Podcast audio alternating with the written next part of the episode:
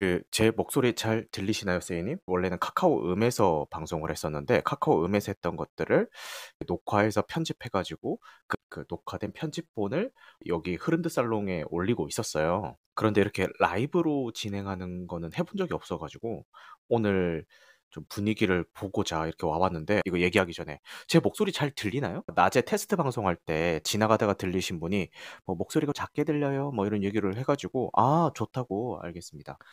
여기 보니까 따로 뭐 마이크 볼륨을 조절한다든가 이런 버튼은 안 보이는데 목소리가 작게 들린다고 해서 좀 당황했었거든요. 이게 어떻게 된 거냐면요. 카카오 음이 4월 달까지만 서비스하고 이제 문을 닫는데요. 문을 닫는 이유는 그 카카오 톡에 보이스룸이라는 기능이 생겨요. 그 기능에 흡수가 되는 것 같아요.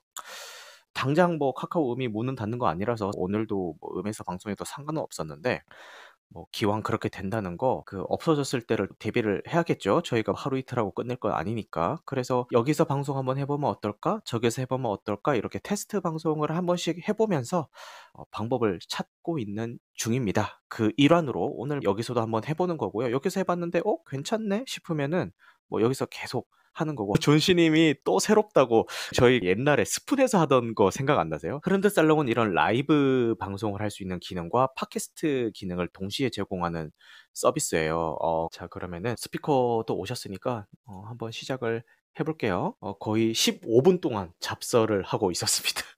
자, 그러면은 이제 진짜로 시작을 해보겠습니다.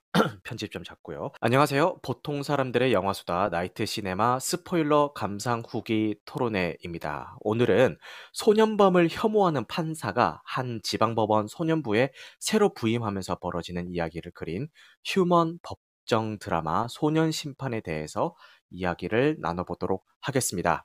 총 10화로 구성되어 있고요. 넷플릭스 오리지널 작품입니다. 그리고 특이한 게 대부분의 에피소드들이 실제 사건을 모티브로 하고 있어요.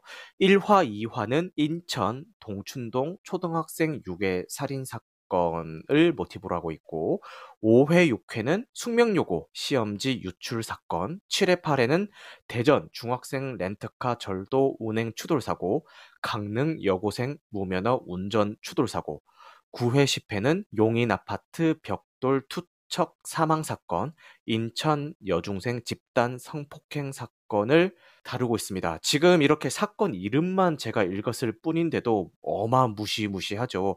이게 진짜 미성년자들이 저지른 범죄가 맞나 싶을 정도로 구체적인 묘사 없이 사건명만 읽었음에도 아주 소름이 돋습니다. 어쨌든 이런 실화들을 바탕으로 해서 각색해서 만들어진 에피소드들로 구성이 되어 있습니다. 제 감상편부터 먼저 말씀을 드리자면은 조금만 잘못 다뤘어도 아무리 각색이 되었다 한들 드라마 내용 자체만으로도 논란이 될 수 있을 것 같은 내용들을 섬세한 연출과 배우들의 연기력으로 메시지까지 담아서 잘 풀어낸 작품이고요.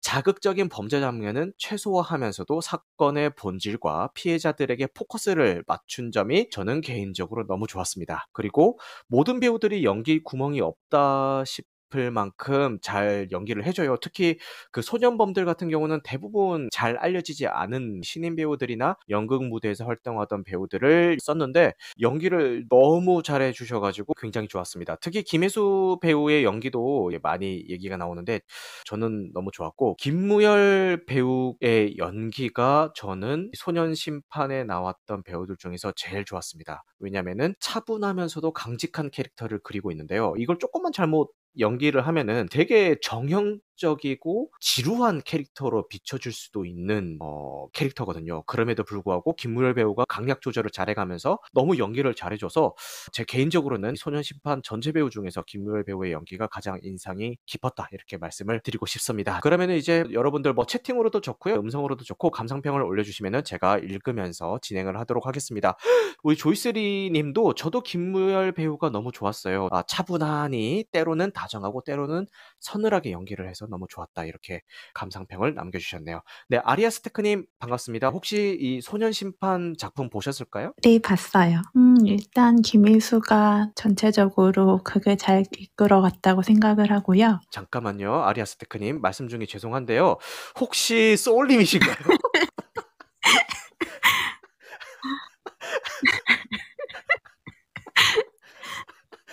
수가.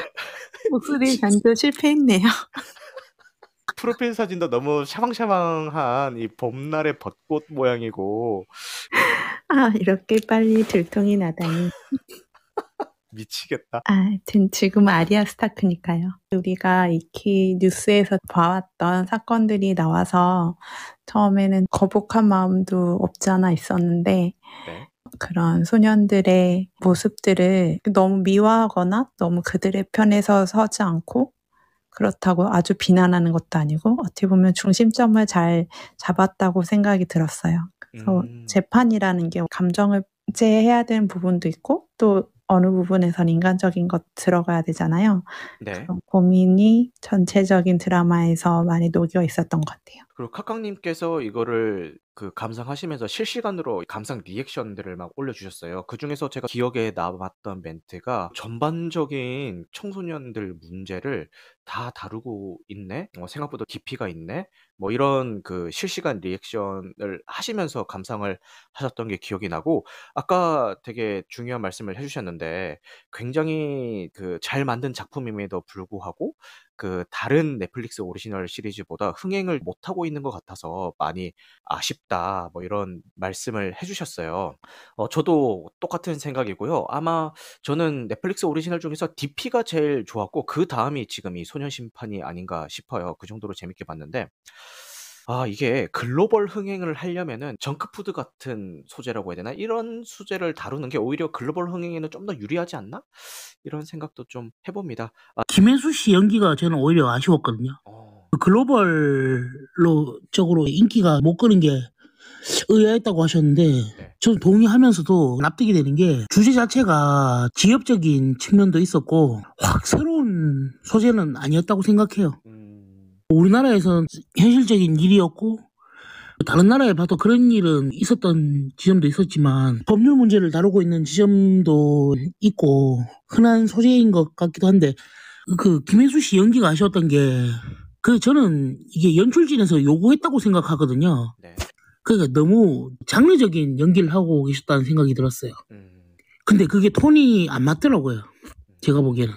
톤에 예를 들면 그 김효월 배우 연기가 그 정도가 딱 적합하다고 생각이 드는데 김혜수 씨 연기는 꼭 장르물 연기 보는 것 같아서 그 지점이 약간 뜨는 부분이 있더라고요. 근데 대체적으로 너무 재밌게 봤어요. 저는 오히려 DP보다 위급이라고 생각했거든요. 음. 그 자, 좋습니다.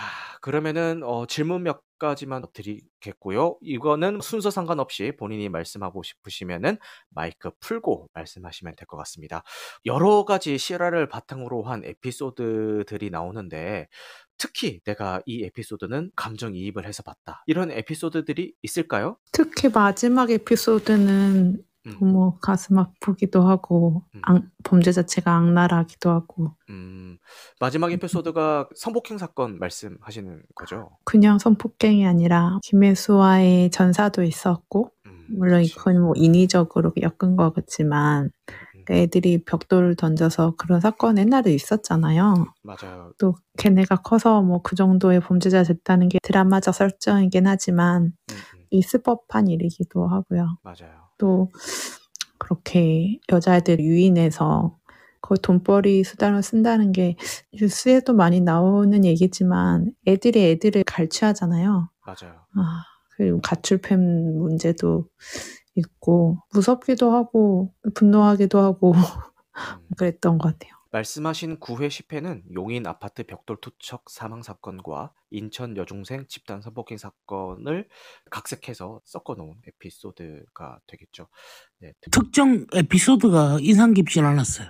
음, 이 시리즈 자체가 네. 하나의 관통하는 주제가 있고 에피소드는 주제 의식을 설명하기 위한 부수적인 장치로 느껴져가지고 하나하나 재밌긴 했는데 이걸 부각시키진 않는다는 느낌을 받았거든요. 지금 이 작품이 어, 집중적으로 조명하고 있는 게 촉법소년에 대한 거잖아요. 여러분들의 생각이 궁금한 게 이 작품을 보기 전 후로 촉법소년에 대한 생각이 바뀌셨는지 그 부분이 궁금한데 먼저 소대가리님한테 한번 여쭤볼 수 있을까요? 저는 오히려 확고해졌어요. 네. 촉법소년에 대한 법률은 유지가 되어야 된다고 약간 흔들리는 측면도 있었거든요. 너무 그 잔혹성이라든가 이런 걸 언론에서 부각시켜서 보여줄 때는 음. 아 이제는 어른의 법을 적용해야 된다. 촉법선이라고 따로 구분 지어서는 안 된다고 생각했었는데 음. 아이 드라마 보고 오히려 촉법소년에 대한 법률이 더 왜 필요한지 더 절실하게 느낀 것 같았어요. 그러니까 너무 거시적으로 보고 있는 것 같다는 생각이 들었어요.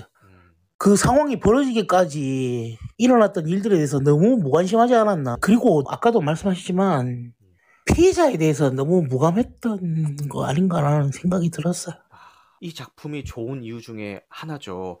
그 피해자에 대한 그 여론이나 생각들은 그 가해자에게 쏟아지는 스포트라이트의 반의 반의 반도 안 되죠. 만약에 끔찍한 사건이 발생했어. 그러면은 그 사건이 언론을 타고 내리고 입소문을 타고 내릴 때 그 사건의 타이틀이 붙잖아요. 그 타이틀이 피해자의 이름으로 붙어서 돌아다니는 경우가 많아요. 이거는 정말 피해자에 대한 배려가 1도 없는 거예요. 이 드라마 보면서 느낀 지점은 피해자에 대한 치료라든가 그런 거에 대한 집중과 그리고 처벌 방식이 바뀌어야 된다고 생각하거든요. 그러니까 음, 뭐 네. 좀 다른 방식으로 치료라든가 뭐 아니면은 교화를 다양한 방식으로 하는 그런 식의 처벌 같은 게 그런 거에 대한 고민이 많아졌으면 하는 생각이 들더라고요. 네. 그게 보면은 가정 문제가 많잖아요. 그래서 부모 교육 처분 내린다 할지 그런 게 있던데 그런 게 정말 실질적으로 음, 도움이 되는 건지 모르겠지만 그 가족을 교화할 수 있는 방법이 있다면 음, 진짜 애들을 문제 가정에 다시 돌려 보내면 걔네들 다시 반복할 수밖에 없잖아요. 그렇죠. 뭐 사실 어른은 고쳐 쓰기가 어려우니까 네. 부모가 교화가 어렵다면 애들을 차라리 거기서 위탁가정 같은 데에서 보호하잖아요. 네. 뭐 그것 또한 뭐 완전한 시설이라 볼 수는 없지만 음, 원한다면 애들을 문제 부모에게서 더 떼어놓는 게 방법일 수도 있고 여러 가지 사후 대책이 있는 게 중요하다 생각이 들긴 하더라고요. 그러니까 맞아요. 처벌만이 능사는 아니다. 이거는 소대가리님 말에 어, 공감을 합니다. 네, 지금 소대가리님과 아리아 스타크님이 굉장히 중요한 지점을 말씀을 해주셨는데 실제로 제가 아까 전에 회차별로 다루고 있는 그 실제 사건들에 대해서 오프닝 때 말씀을 드렸잖아요. 근데 3회, 4회가 빠져 있죠. 3회, 4회 때 제 기억에 아마 그 위탁 가정에 대한 에피소드가 나올 거예요. 다른 에피소드들은 다 실화 바탕을 하고 있는 사건을 모티브로 했으면서 3회, 4회 이 두 회차나 할애, 할애를 해가지고 그 위탁 가정 에피소드를 집어넣은 거는 지금 소대가리님과 아리아 스타크님이 말씀하 셨던 정확한 그 부분을 어필하고자 하는 그 감독의 연출 의도가 아니었을까 생각을 합니다. 가정에서 버림받아서 소외받아서 길거리로 내몰린 소년들을 이렇게 보살펴 줄 수 있고 교화시켜 줄 수 있는 이런 시설들이 지금 얼마나 지원이 열악하고 힘든 상황인 건지 거기에 대한 묘사를 하고 싶어서 그 에피소드를 굳이 두 회차씩이나 할애를 해서 넣은 게 아닐까라고 생각을 했습니다. 네. 처벌이라는 게 교화의 목적도 있지만은 그 피해자의 마음을 구제하는 측면도 있거든요, 분명히. 음, 피해자의 마음도 헤아리고 다시는 그런 일이 안 생기게끔 그 경고의 의미도 있기 때문에 음, 처벌도 성인에 준하게끔 강하게 처벌해야 된다고 생각합니다. 음. 그런 비슷한 대사가 실제 그 작품 상에서도 나오죠. 극중에서 이상민 배우였나요? 어, 촉법소년 폐지에 대한 토론을 하다가 그 소년 범죄의 대부분이 경범죄에 지나지가 않고 지금 언론에서 이슈가 되고 있을 만한 굉장히 그 잔혹하고 심각한 범죄들은 사실 퍼센트로 따지면 얼마가 되지 않는다. 그래서 촉법소년을 폐지를 하게, 하게 되면은 그 너무 엄벌주의적인 게 적용이 돼서 그 교화의 가능성이 있는 다른 그 소년들까지 많이 피해를 볼 수가 있다. 뭐 이런 그 비슷한 뉘앙스의 대사를 실제로 하기도 하죠. 네. 뭐 사람을 죽였다든지 음, 집단 폭행을 한다든지 그거는 이미 선을 넘어버린 거기 때문에 애들에게도 처벌이 있어야겠지만 사실 부모가 다 배상하고 어느 정도는 법적 책임을 져야 되는 거 아닌가요? 음, 근데 그런 내용이 없어서 예를 들면은 그 벽돌 때문에 아기가 죽었으면 그 벽돌 던진 아이의 부모가 배상을 해야 되는 거 아니에요? 아이를 제대로 보호하거나 교육하지 못한 거에 대해서 부모가 어느 정도는 그러니까 전혀 형사적인 처벌이 없다는 것도 문제란 문제일 수 있을 것 같아요. 예를 들면 뭐 징벌까지는 아니더라도 뭐 사회봉사라든지 뭐 이런 거라도 줄 수 있잖아요. 음. 그러니까 부모에게도 어느 정도 책임을 물어야 되지 않나라는 생각이 들긴 했어요. 애들 스스로 판단하기 어렵고 미숙한 상태라서 그런 촉법 제도를 두는 건데 음. 그렇다면 누군가는 그걸 책임을 져야 되지 않나 생각이 들더라고요. 그러니까 각각님 말씀에 동의하는 게 그 법률 기준이라는 게 너무 기계적인 것 같아요. 음. 몇 살이니까 안 봐주고 몇 살이니까 용서 안 되고 이런 식으로 기계적으로 그냥 나누는 거는 제일 문제라고 느꼈던 지점이 뭐냐면은 우리나라에서 판사의 수가 너무 적구나라고 싶었어요. 진짜. 음. 한 명에게 할당되는 재판이라는 게, 와, 저 정도로 많은데, 기계적으로 판단하고 빨리빨리 넘기는 게 중요하게 되는 게, 그렇기 때문에 이런 문제도 야기되는 거 아닌가라는 생각을 하게 되더라고요. 김혜수 배우가 대사를 그래 하시잖아요.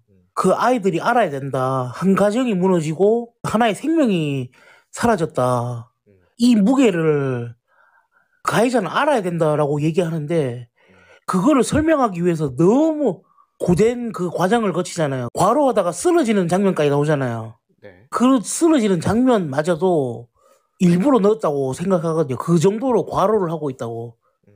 판사들. 그러니까 그거를 판단하기 위해서 그만한 노력이 필요한 건데 그 노력을 한 사람이 다 감당하고 있다고 생각하니까 너무 무겁더라고요. 음, 이렇게 말씀 쭉 들어보니까 그 여기 스피커로 올라와 주신 분들은 대부분 어, 초법 소년은 분명 필요하고 그리고 필요하더라도 어, 지금의 기준은 어, 손볼 필요가 있는 것 같다라고 목소리가 모아지는 것 같습니다. 이정훈 음, 배우가 자기 재판에는 감정을 개입시키지 않는다. 음, 음, 자기는 그게 정의롭다 생각한다라고 얘기하는 게 어떻게 보면은 뭐 재판관으로서 그럴 수밖에 없겠다라는 생각도 들었거든요. 음, 그 모든 재판이 사람들의 인생을 결정짓는 거긴 하지만 음, 거기에 과몰입하다 보면은 정말 감정이 생길 수 있고 거기에 따라서 잘못된 판단을 또 할 수 있기 때문에 음, 그 수많은 재판들을 다 그렇게 김일수처럼 드라마처럼 처리하기는 사실 거의 불가능한 거고 어떻게 보면 법리에 따라서 처분을 내리는 게 음,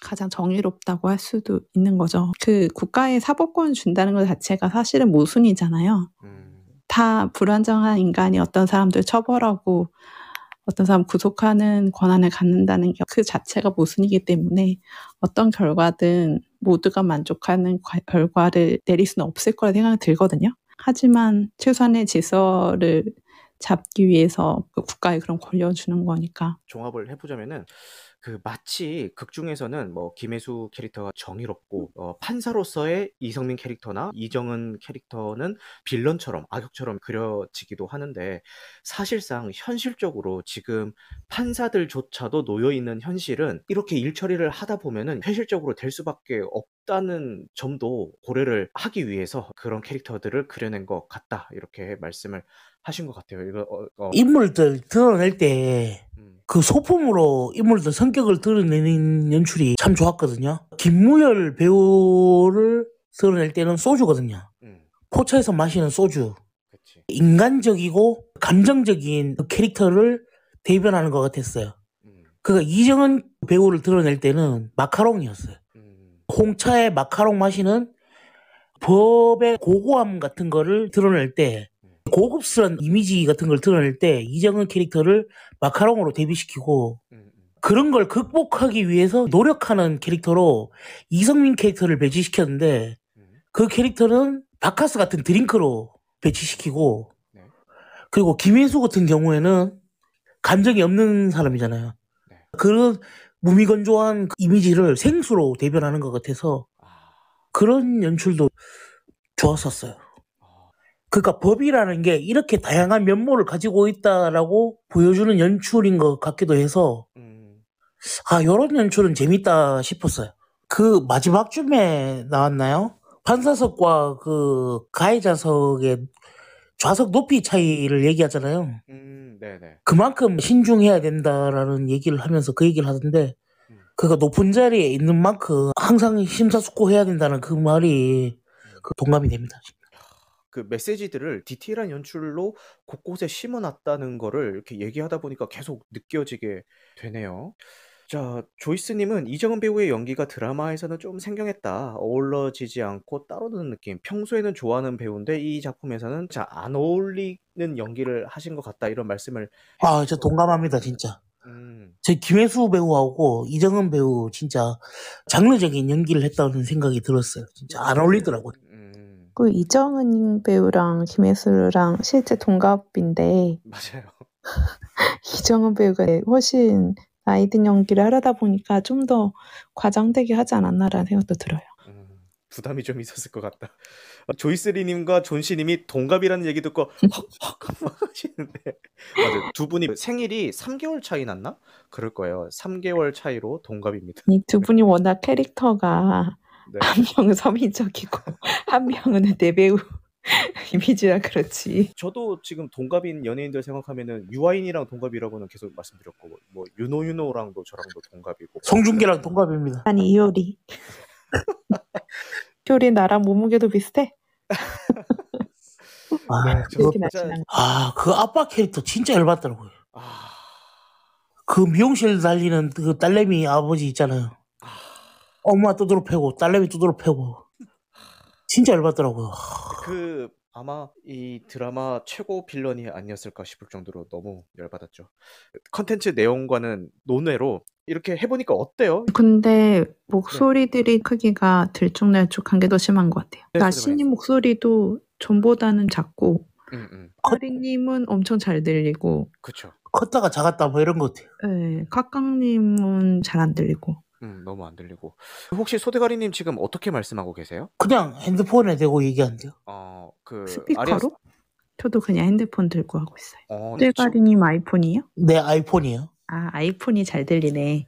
아, 아리아 스타크 님 아이폰 저 갤럭시입니다. 그저 카카님 갤럭시예요? 예, 갤럭시입니다. 아, 갤럭시 집합 한번 해야겠다. 안 되겠다. 저, 저 잘 들리실까요?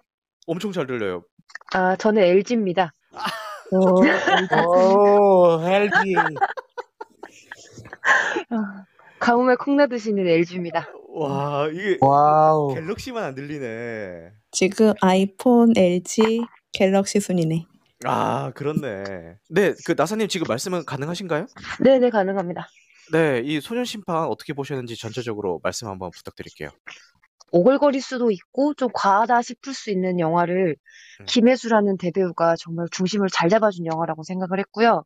네. 정신없다는 생각이 하나도 안 들고 그 다음 에피소드들이 너무 궁금하게 만들어주는 연출이 너무 좋았다고 생각을 해요. 음, 그리고 뭐 러닝 타임이라든지 그런 것도 다 나쁘지 않았는데 다만 그 특히나 학생 친구들이 연기를 너무 잘해서 그냥 저는 욕 듣는 게 너무 그냥 불편했어요.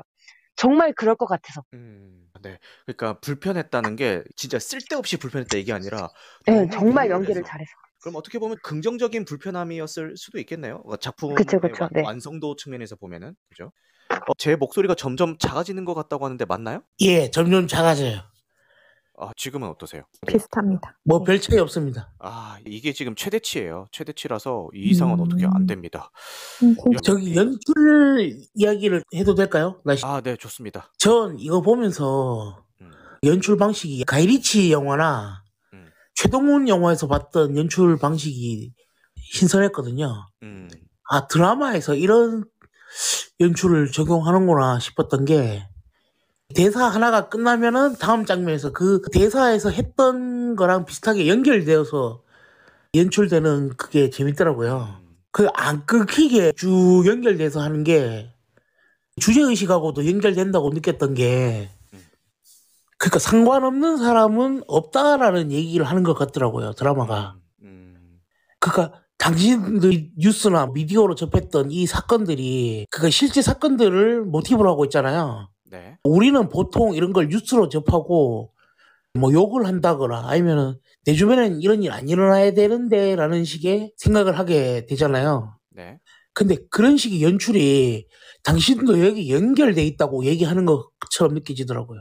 음, 제가 아까 이야기를 하려다가 짧게 한 부분이 방금 소대가리님 말씀하신 그 부분이었는데요.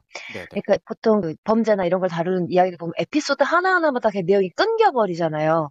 그쵸. 여기 하나 해결하고 아 이제 좀 마음 편하면 되겠다 이렇게 돼야 되는데 물론 아, 각기의 에피소드지만 그 쭉 이어져 가는 게 너무 자연스러운 부분이 아 이 사람 참 연출에 신경을 많이 썼구나라고 생각을 하는 부분이었어요. 음. 그리고 어 아까 말씀하신 것처럼 등장인물들 하나하나가 어 저는 새로웠던 게 음 요즘 과한 PC함 때문에 영화계에서 욕을 많이 먹잖아요. 특히나 디즈니에서. 맞아요. 네. 그 디즈니가 이걸 좀 봤으면 좋겠다라는 생각을 했어요.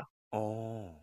마지막에 그 부장판사로 나오시는 분이 여자분이셨고 흔히 말하는 진짜 꼰대 끝판왕으로 나오는데 네. 그런 분이 여자로 나오는데도 전혀 그게 어색하거나 불편함이 없었어요. 음. 그냥 여성의 성을 가진 사람이지 그 여성이랑 성이 거슬린다는 느낌이 전혀 없었고 음. 그리고 이걸 억지로 갖다 붙였다라는 걸 느낌이 전혀 없었고 그리고 극 중에 그 임산부가 나오잖아요. 네. 맞아요. 그 제가 알기로도 법원에서 일하시는 분들이 진짜 미친 듯이 바빠요.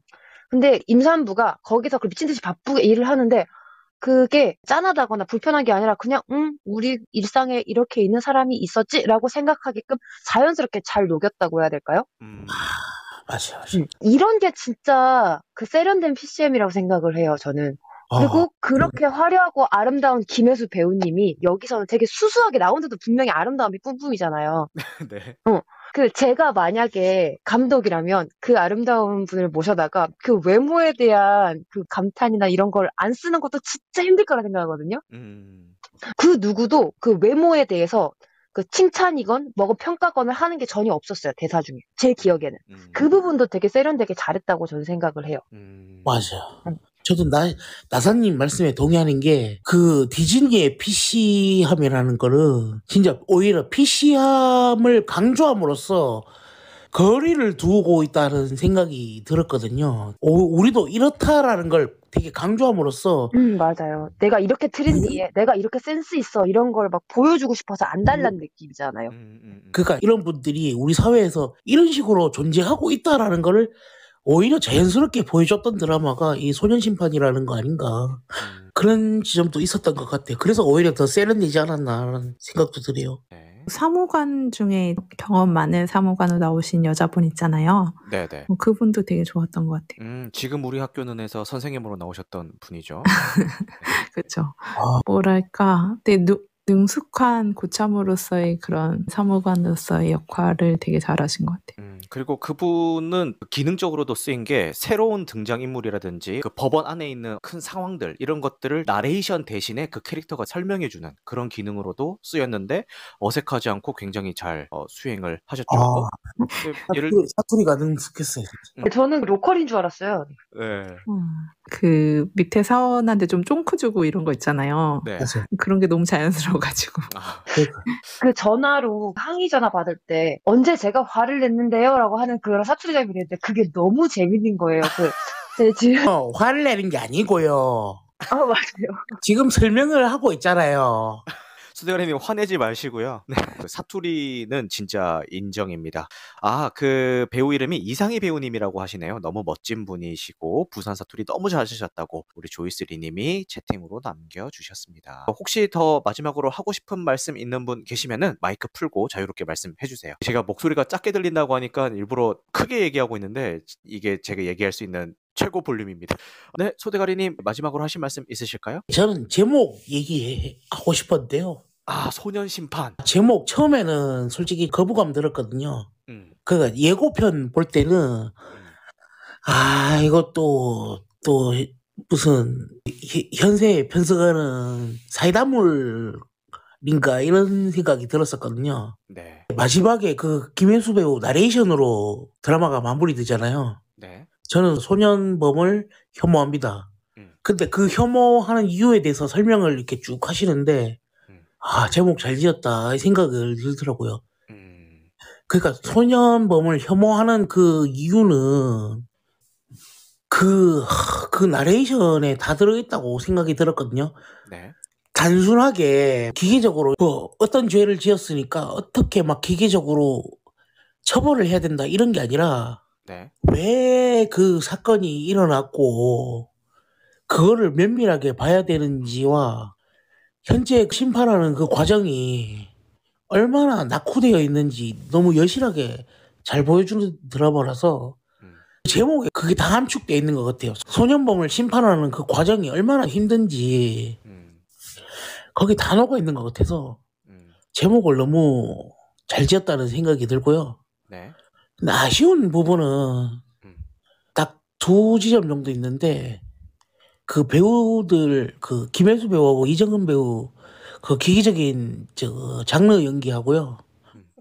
그리고 또 하나는 그 이야기가 조금 늘어지는 지점이 있는 것 같아요. 음, 조금 더 타이트하게 갔어도 더 재밌었을 것 같은데 판사가 무슨 수사도 하고 그 소년범이랑 맞짱도 뜨고 네. 혼자 너무 1인 다역을 했죠. 막판에 너무 이거 빨리 맞춰야 돼. 이게 좀 티가 났어요. 이무열 배우가 너무 징징거리잖아요? 되게 거슬렸는데 나는. 아, 저도 좀 거슬리긴 했어요. 어, 그래, 너 음. 착한 거 알겠는데 그만 좀 해. 이렇게 말하고 싶었어요. 제일 입체적인 인물이 이성민 배우가 맞아. 캐릭터가 음. 입체적이라서 제일 좋았던 것 같아요. 맞아. 나머지 배우들은 기계적으로 수행하는 느낌이 있어서 배우들 탓이라기보다는 그 감독님이 입봉작이라 그러시더라고요. 음, 음, 음, 그러면 이해가 되네요. 네. 시즌 2 하시면 되게 잘하실 것 같아요. 그래서 그 연출이라 이런 게 되게 익숙하지가 않아서 저는 그게 되게 세련되게 봤다고 생각해요. 왜냐면 너무 뻔하지 않은 게 너무 재밌었거든요. 음, 그게 약간 미드처럼 음. 연출하려고 한 게 있어요. 맞아. 이것도 1화 에피소드 끝나는 무렵에 2화 얘기가 겹쳐서 나오고 이러잖아요. 음, 음, 음. 이런 게그 미드 수산물에서 그런 걸 좀 쓴 것 같더라고요. 음, 맞아요. 하나 끝났는데 갑자기 다음 사건 예, 기회를 줄 수는 있지만 그 기회를 어떻게 활용하는지는 본인 선택에 따르는 거다라고 각각님께서 주제 의식을 정리를 해주셨습니다. 김혜수 배우가 딱 얘기하잖아요. 어쨌든 벌 죄는 죄다. 벌은 받아야 된다. 그렇지. 아, 딱 그게 진짜 정확한 것 같아요. 오늘 녹화는 여기서 마치도록 할까요? 그리고 네. 다음 주 컨텐츠를 말씀드리자면은 다음 주는 그 빌런 월드컵을 진행을 할 건데 어 원래는 카카오 음에서 할까 하다가 지금 여기 보면 투표 기능이 있더라고요. 이런 식으로 오, 그 좋다, 투표를 올릴 수가 있어요. 이렇게 그 치- 투표 그 활성화된 거다 보이시죠? 그래서 어 여기서 하는 것도 나쁘지 않을 것 같은데 이런 생각이 듭니다. 한번 도전을 해보도록 하죠. 그 오늘 해보니까 목소리 작게 들리는 거 말고 이 플랫폼 자체는 어떠신 것 같아요? 재밌어요. 음 괜찮은 것 같아요? 어. 네, 오히려 이게 좀 하기에는 좀더 안정적인데요? 편한 것 같아요. 아 오히려 편하다. 네, LG. 카톡이랑 이중 채널로 안 쓰고 어, 어, 어. 일원화된 건 좋은 것 같아요. 네, 좋습니다. 그래도 안정적으로 서비스가 되는 것 같아서 응. 목소리도 음질은 좋아요. 좀 작게 들린 것만 빼면은 괜찮은 것 같아요. 당근마켓에서 아이폰을 잠깐 검색해봤거든요. 아니 공기계로 해서 방송용으로만 쓸 수도 있잖아. 자, 그럼 오늘은 어, 여기까지 할까요? 나이트 시네마는 유튜브와 각종 팟캐스트 채널에서 만나보실 수가 있습니다. 감사합니다.